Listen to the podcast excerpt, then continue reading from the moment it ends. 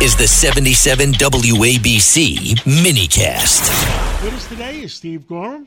Uh, Steve Goreham is the executive director of the Climate Science Coalition of America, and he's the author of uh, many, many books on energy. Uh, Steve Goreham, uh, tell us what the heck is going on with energy for the future. What's going on with with electric vehicles, uh, turbines, whatever you like. Tell us. Hey, John, great to join you today. Yeah, the, the world is marching toward a thing called net zero. At least the wealthy nations of the of the world all want to get rid of coal, oil, and natural gas and switch to uh, wind, solar, and biofuels, and do all this by 2050, and also get rid of all of our carbon dioxide emissions. Uh, but this is more than a reach out goal. This is is like a wish and a prayer. It's going to be impossible, and we are already seeing uh, a number of breakdowns uh, I predicted that the green breakdown would come over the next decade, but we're seeing it now. Uh, offshore wind uh, projects are being canceled. Massachusetts, New York, New Jersey, Connecticut. Uh, they just held a onshore wind auction in the UK, and they didn't get any bidders. Uh, Siemens Energy just got more than 10 billion euros of bailout from the German government because they can't make money with wind turbines. Uh, we're seeing an EV slowdown. Uh, we're having uh, the problems are mounting with uh, electric vehicles. So there's a bunch of issues that that uh, say that uh, the the desire to get to net zero probably isn't going to happen. Understood. How long of a period? Well, I've talked to a lot of experts. They said, well, electric vehicles may happen someday, but it's, it's not the right time yet. Uh, they're not perfected. there's a lot of problems with them.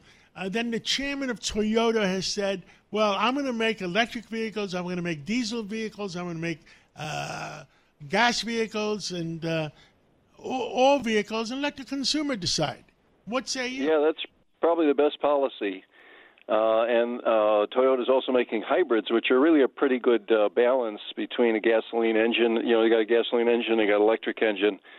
But unfortunately, we have uh, the Biden administration, we have a number of states, including the state of New York, that have proposed banning uh, gasoline and diesel cars by the year 2035 or so, and they want to force everybody to get electric vehicles on the mistaken idea that uh, if we all do this, we'll stop the oceans from rising, which I really view as modern superstition. But you're right, the way we should do this is allow people to have a choice and to uh, buy electrics when they're better, and they are in some cases. If you're charging at home and driving short distances, they can be very good and low cost. But there are a lot of problems mounting up with electric vehicles, and so we, we should let the market decide. Understood. Uh, tell us uh, uh, what are the problems that the electric vehicles having? I heard that there's a 200 day delay uh, in some of the uh, uh, car companies on on their to their dealers. Well, maybe on the trucks and things, but we actually have a lot of inventories piling up. We have uh, EV inventories in the U.S. for the companies that use uh, dealers are up over 300% from last year now. Uh, we're finding a very poor demand for EV pickup trucks. Uh, the guys that drive around the big pickup trucks don't seem to be too interested. Ford Motor is losing between forty and sixty thousand dollars on every electric vehicle sold. They're going to lose four and a half billion this year Ford and uh, GM are delaying new model introductions, and we're sort of in the case where the early adopter phase is over. Uh, the people that wanted those cool Teslas and could pay fifty thousand dollars or more have purchased them, but now we're getting down to folks that might live in an apartment. Uh, you'd have, who'd have to uh, put an extension cord across the sidewalk to charge, or uh, those folks that want to travel distances, or those folks that are in uh, cold weather uh, I met a guy speaking at a conference last year. His wife had a Tesla. They lived in Cleveland.